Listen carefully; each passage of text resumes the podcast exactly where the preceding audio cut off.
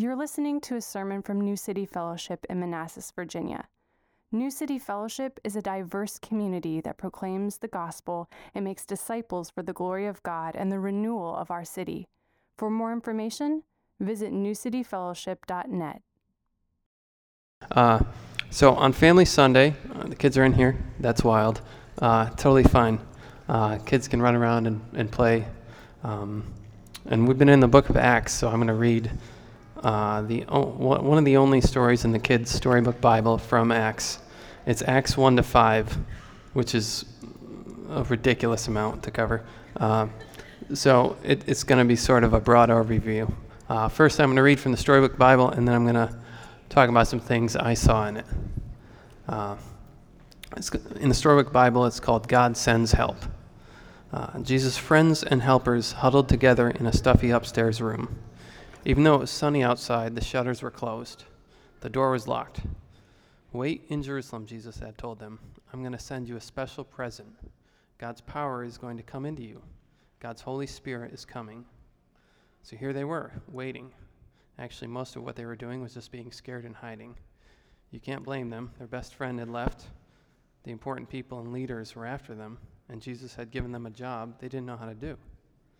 As they waited, they were praying and remembering, remembering how, from the beginning, God had been working out his secret rescue plan.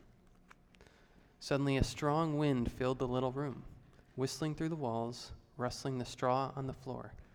And there, on everyone's heads, shining in the gloom, were flickering flames fire that didn't burn or hurt. And something more, inside their, in their hearts, they felt a strange heat almost as if all the coldness and hardness were melting away, as if their broken hearts were mending, and God was giving them brand new hearts, hearts that could work properly. How it happened, they didn't know, but they knew God's power had struck their hearts ablaze, and Jesus himself was coming to live inside them. They'd seen Jesus go away, but now he was closer than he had ever been inside their hearts.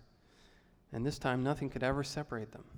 Jesus would always be with them, with them loving them, whispering the promise that would get rid of the poison and the terrible lie and the sickness in their hearts. God's wonderful promise to them You are my child, and I love you. Make your home in me as I make my home in you, Jesus had said. Could it be? Heaven was coming into their hearts. They threw open the shutters. Sunlight flooded the room, and love had flooded their hearts. And the little room was filled with happy noises dancing feet, singing, laughing. They unlocked the door and surged out into the streets as if they'd never been afraid. Peter spoke in a loud voice so everyone could hear. Jesus died for you, he said, because he loves you. But God made him alive again. He has rescued you. People stopped and listened. The words sank down deep into their hearts and worked like a medicine that makes you well, like the antidote to a deadly poison. Stop running away from God, Peter said. Run to him instead so he can love you and make you free. Peter told them the wonderful story of God's love, God's never stopping, never giving up, unbreaking, always and forever love, how Jesus had come, all that had happened. There were lots of people from faraway countries in Jerusalem. They couldn't speak the same language, but as they listened to Peter, everyone could understand what he was saying in their own languages. Many people believed and became Jesus' new friends and helpers and the wonderful news of Jesus spread, like sparks from a fire, to villages, towns, and cities. Every day, more and more people believed, and so it was that the family of God's children, his special people, grew. One man was watching. I'll stop this, Saul said, but this was God's plan, and nothing in all the world would ever be able to stop it.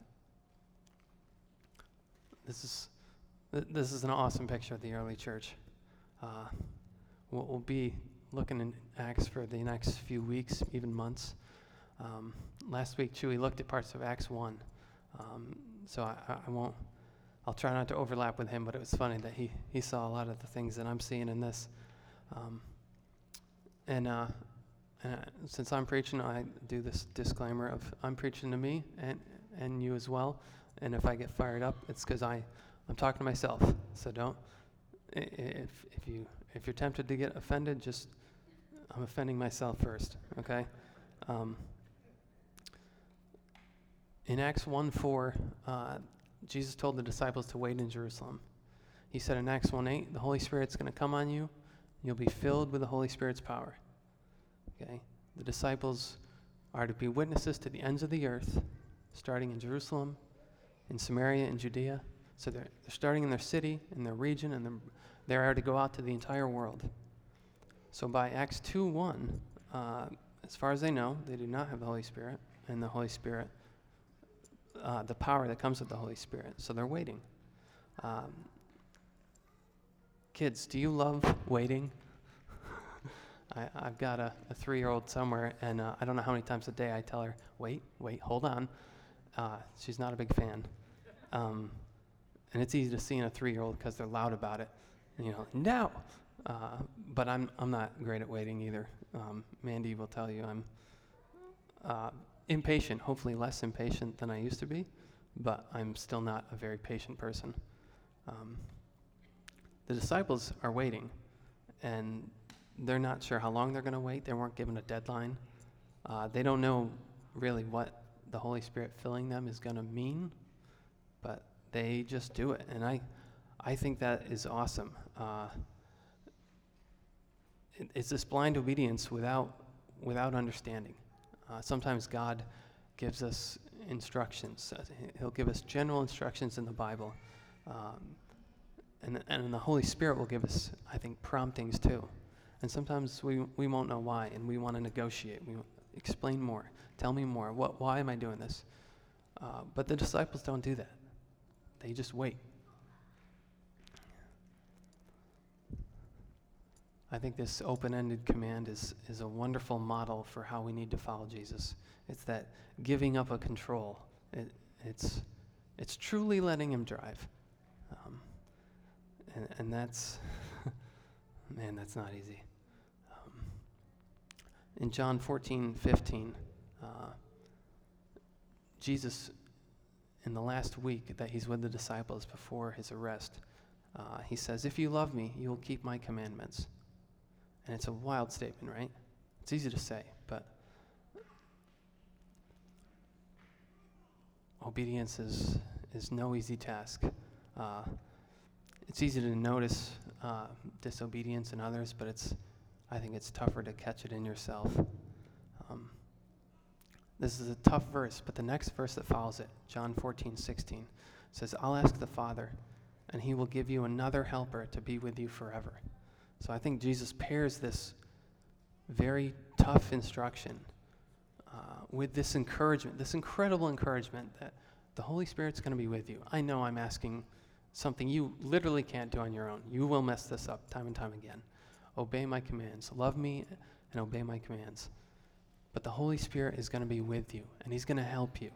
He's going to transform you so that in time it gets easier. It becomes more of your inclination if you say yes to the Holy Spirit working in you.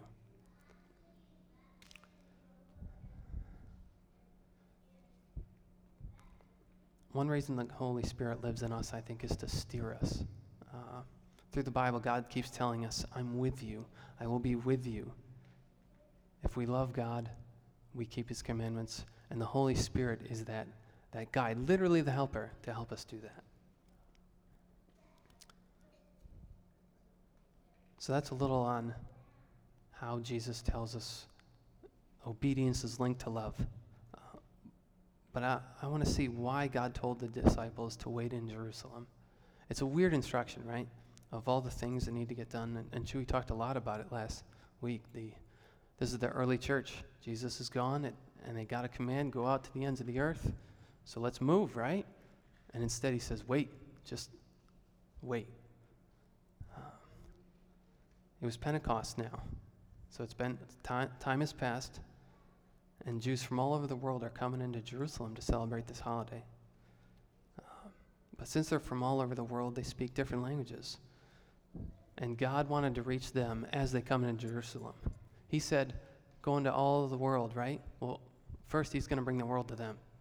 The disciples didn't know this. Their picture is just wait.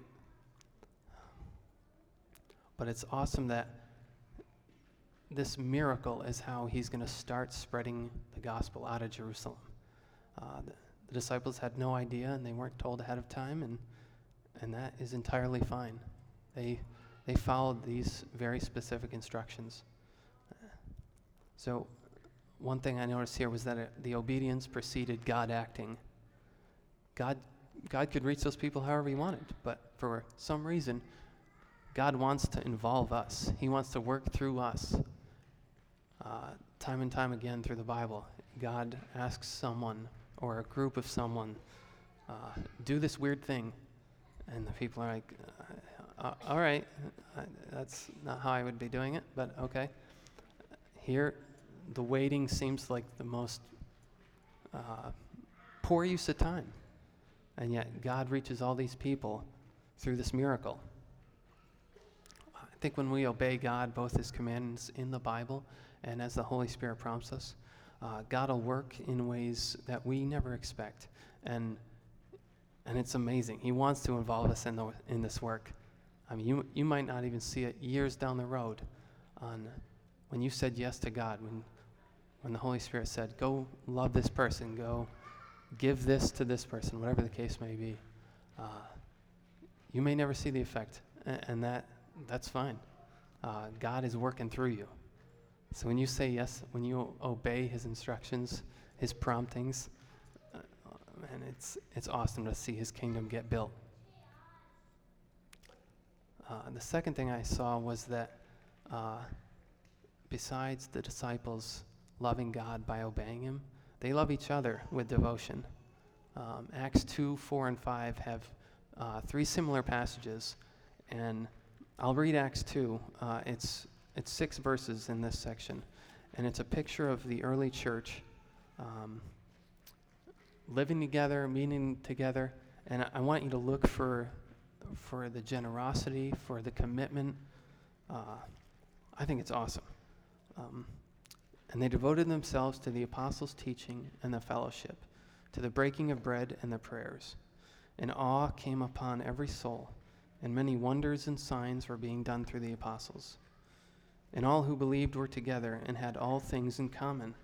And they were selling their possessions and belongings and distributing the proceeds to all, as any had need. And day by day, attending the temple together and breaking bread in their homes, they received their food with glad and generous hearts, praising God and having favor with all the people. And the Lord added to their number day by day those who were being saved. And this is a this is an awesome picture um, the the devotion strikes me because it's it's not common. I, you don't see that a lot, and it, it it challenged me a little. Like, am I modeling this kind of commitment, this devotion to each other? Uh, Jesus in John 13, so it's that same time period, that last long meeting with the disciples before uh, the arrest, crucifixion, everything goes down. Uh, Jesus says, A new commandment I give you, that you love one another, just as I have loved you. You are to also love one another. By this, all people will know that you are my disciples, if you have love for one another. And it's initially kind of weird, right? He, he says, A new commandment I give you. And you're like, This isn't new. This is through the Bible. You've talked about love before, loving your neighbor, loving each other. Why, why are you saying this is new? And I think one, one reason that he's saying that it's new is this is the week. It's possibly that night where he gets arrested. He gets arrested, beaten, crucified, killed, and then he rises again. And when the disciples look back on this command and they remember this, they're going to remember this in the context of that week, of what Jesus did. So he's reframing love one another with this incredible unmatched sacrifice of love that he gives. Um, so when he's saying, love one each other that way, lo- love each other, love one another that way, in Acts 2, they're starting to do it. I mean, they're, they're loving each other with that level of devotion. Uh, I mean, it's, it's wild. It, it's, it's like, it's so, so un American, almost in a way. Not in a mean way, but uh, it, it's just, we don't have a template for that. To, to be living together, be sharing possessions as they need, sharing food. It, it's incredible. And what's more, other people are seeing this. See, we, we can say we love God, but non churchgoers, non Christians are going to see that we love God by how we love each other. And they can't see that if we are not together. If we're not meeting together, they're not going to see that, wow, look how these people love each other. That, that strikes me. Uh, I'm, I'm extremely task oriented, um, and I'm working on it. Uh, but for me to slow down and love people and, and stop you know, Marthaing and, and doing all the things that need to get done and just love someone with devotion. Uh, it's, it, it's tough for me, but I know that in addition to that person needs it, I need to do it, God has told me to do it. The, there's a fourth party involved, the world watching. Uh, when they see this, this uncommon example, they're, they're drawn to it. The, at the end, it says, people day by day, every day, people are, are watching this group meeting in the temple courts. And they're like, what, who are these guys? Like, they just, it's like magnetism. They're just walking to them. And, and cr- the Christian group just keeps growing. And the third thing I noticed uh, was this, the disciples loved those outside the church with truth. Uh, and this, this is a tough one. Um,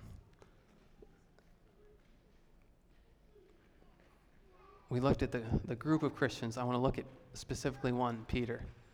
Uh, the help of the Holy Spirit, he has internalized the gospel at this point. He believes Jesus has, has died for his sins, he's repented from his sins. Like Peter, Peter is a full on Christian, he's a changed man. People who knew him uh, years ago can see it. And he's, he's bursting to share what God has done for him. So he's filled with the Holy Spirit, and he runs out of the room into the whatever courtyard they're overlooking, and he just starts preaching. Um, in Acts 2 38 and 39, this deserves its own sermon, and Chewy's going to rock it. Uh, but th- th- this, this picture is, I love these verses. Acts 2 38 is a commonly quoted verse, at least the first part uh, says, Repent and be baptized. Um, repent of your sins, turn from them.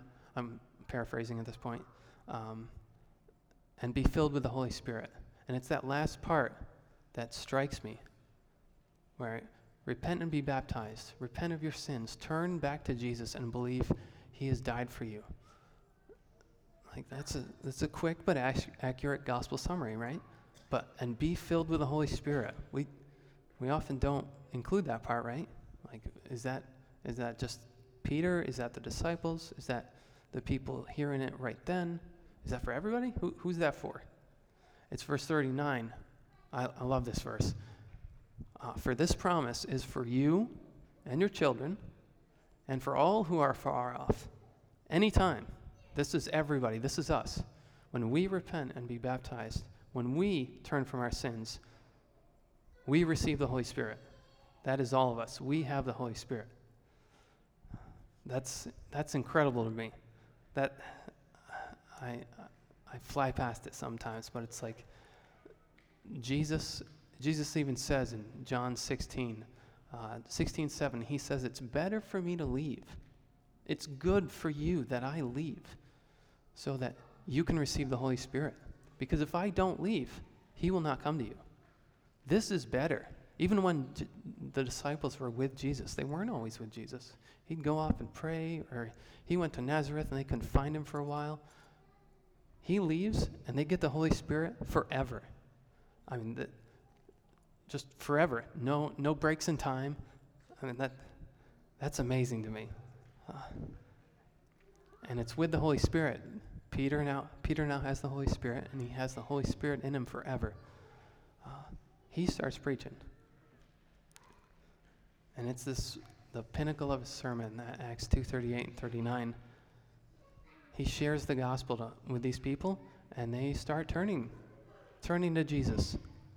And I, I don't know if you've ever experienced that, but it's it's so wonderful and humbling for you to be involved in that in, in, in any capacity.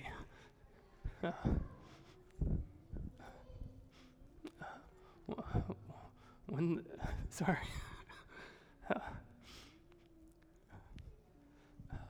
Uh, when anyone turns turns to Jesus and you had even a hand in it.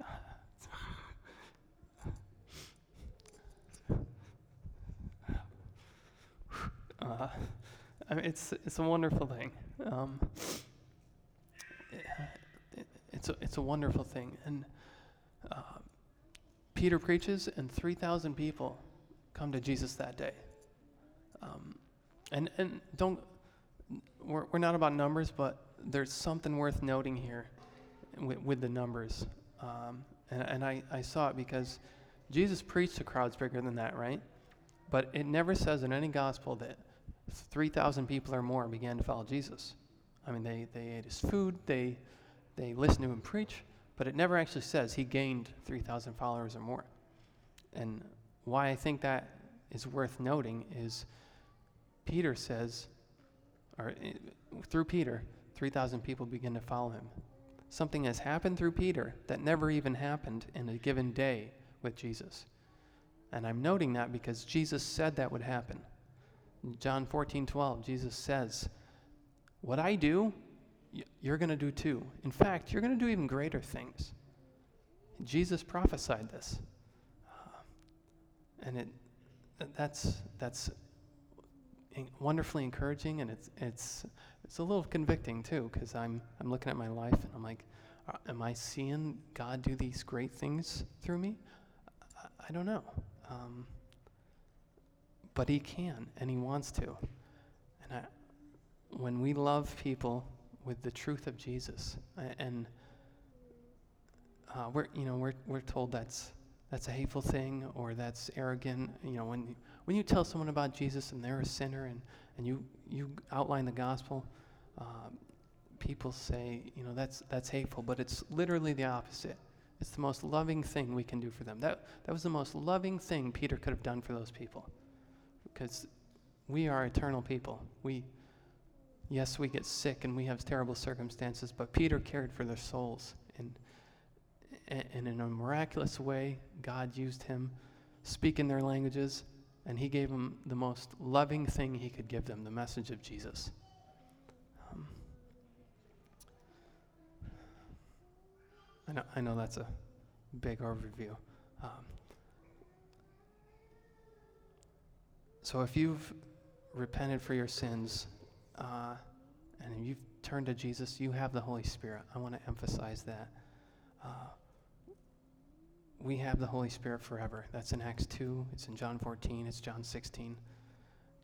Uh, Jesus and the writers in the New Testament keep emphasizing this. This Jesus has gone away, and it's almost like a, I mean, terrible analogy, but a video game upgrade where this is better. The Holy Spirit is better because He's with you always. He, he will never leave you. Um, so, if you have repented from your sins, you have the Holy Spirit.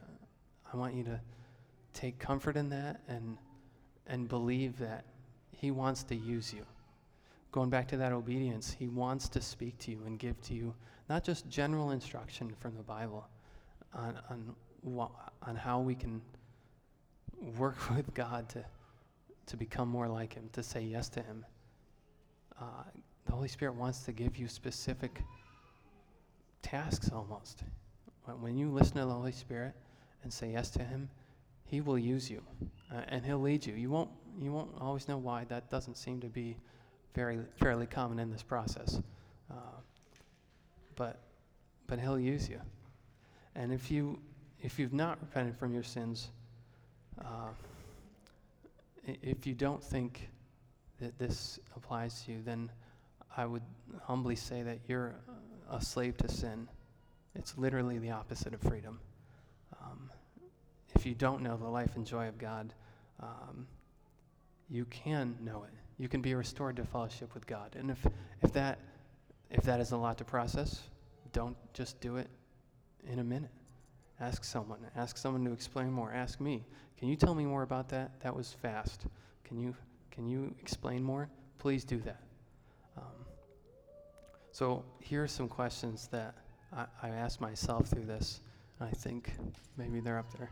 Um, and, and it's a lot. So pick one, pick two. Um, but I, I read this, and as I prayed on it, I, I kept wondering, do I obey God by learning and applying the Bible? Uh, and I'm, I'm asking that because Peter knew it immediately.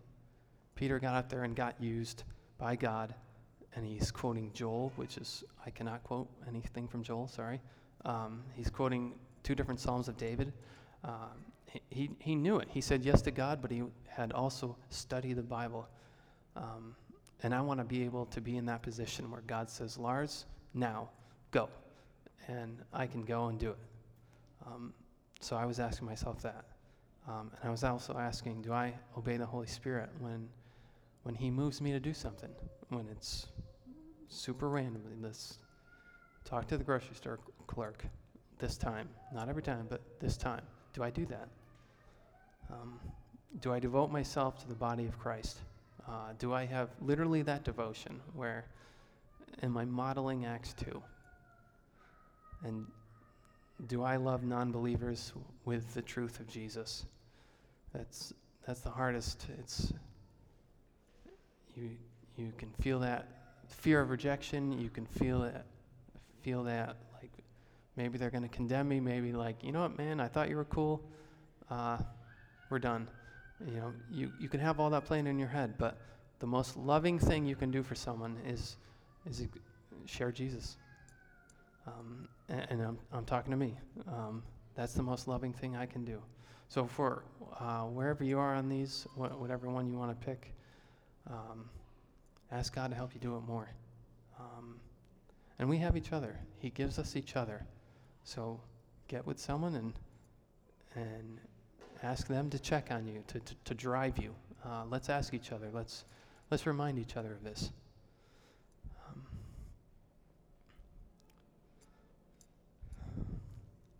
let me pray. Um, th- this is a lot, lot for me, so I'm going to pray. Uh,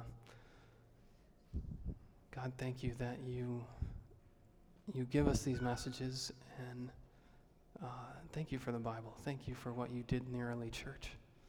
Um, we we want to see you work like that, and um, we want to say yes to you. Show us how, and uh, please be patient with us. Um, expose us where we are falling short and missing it, and and encourage us. Use us. Uh, bring us together, Lord, to to model this and, and to love love you more, to, to love love each other more, and love the world more. Um, thank you for for your Holy Spirit. Thank you that you're with us forever. Um, Please work in us and speak to us, Lord. In Jesus' name, amen.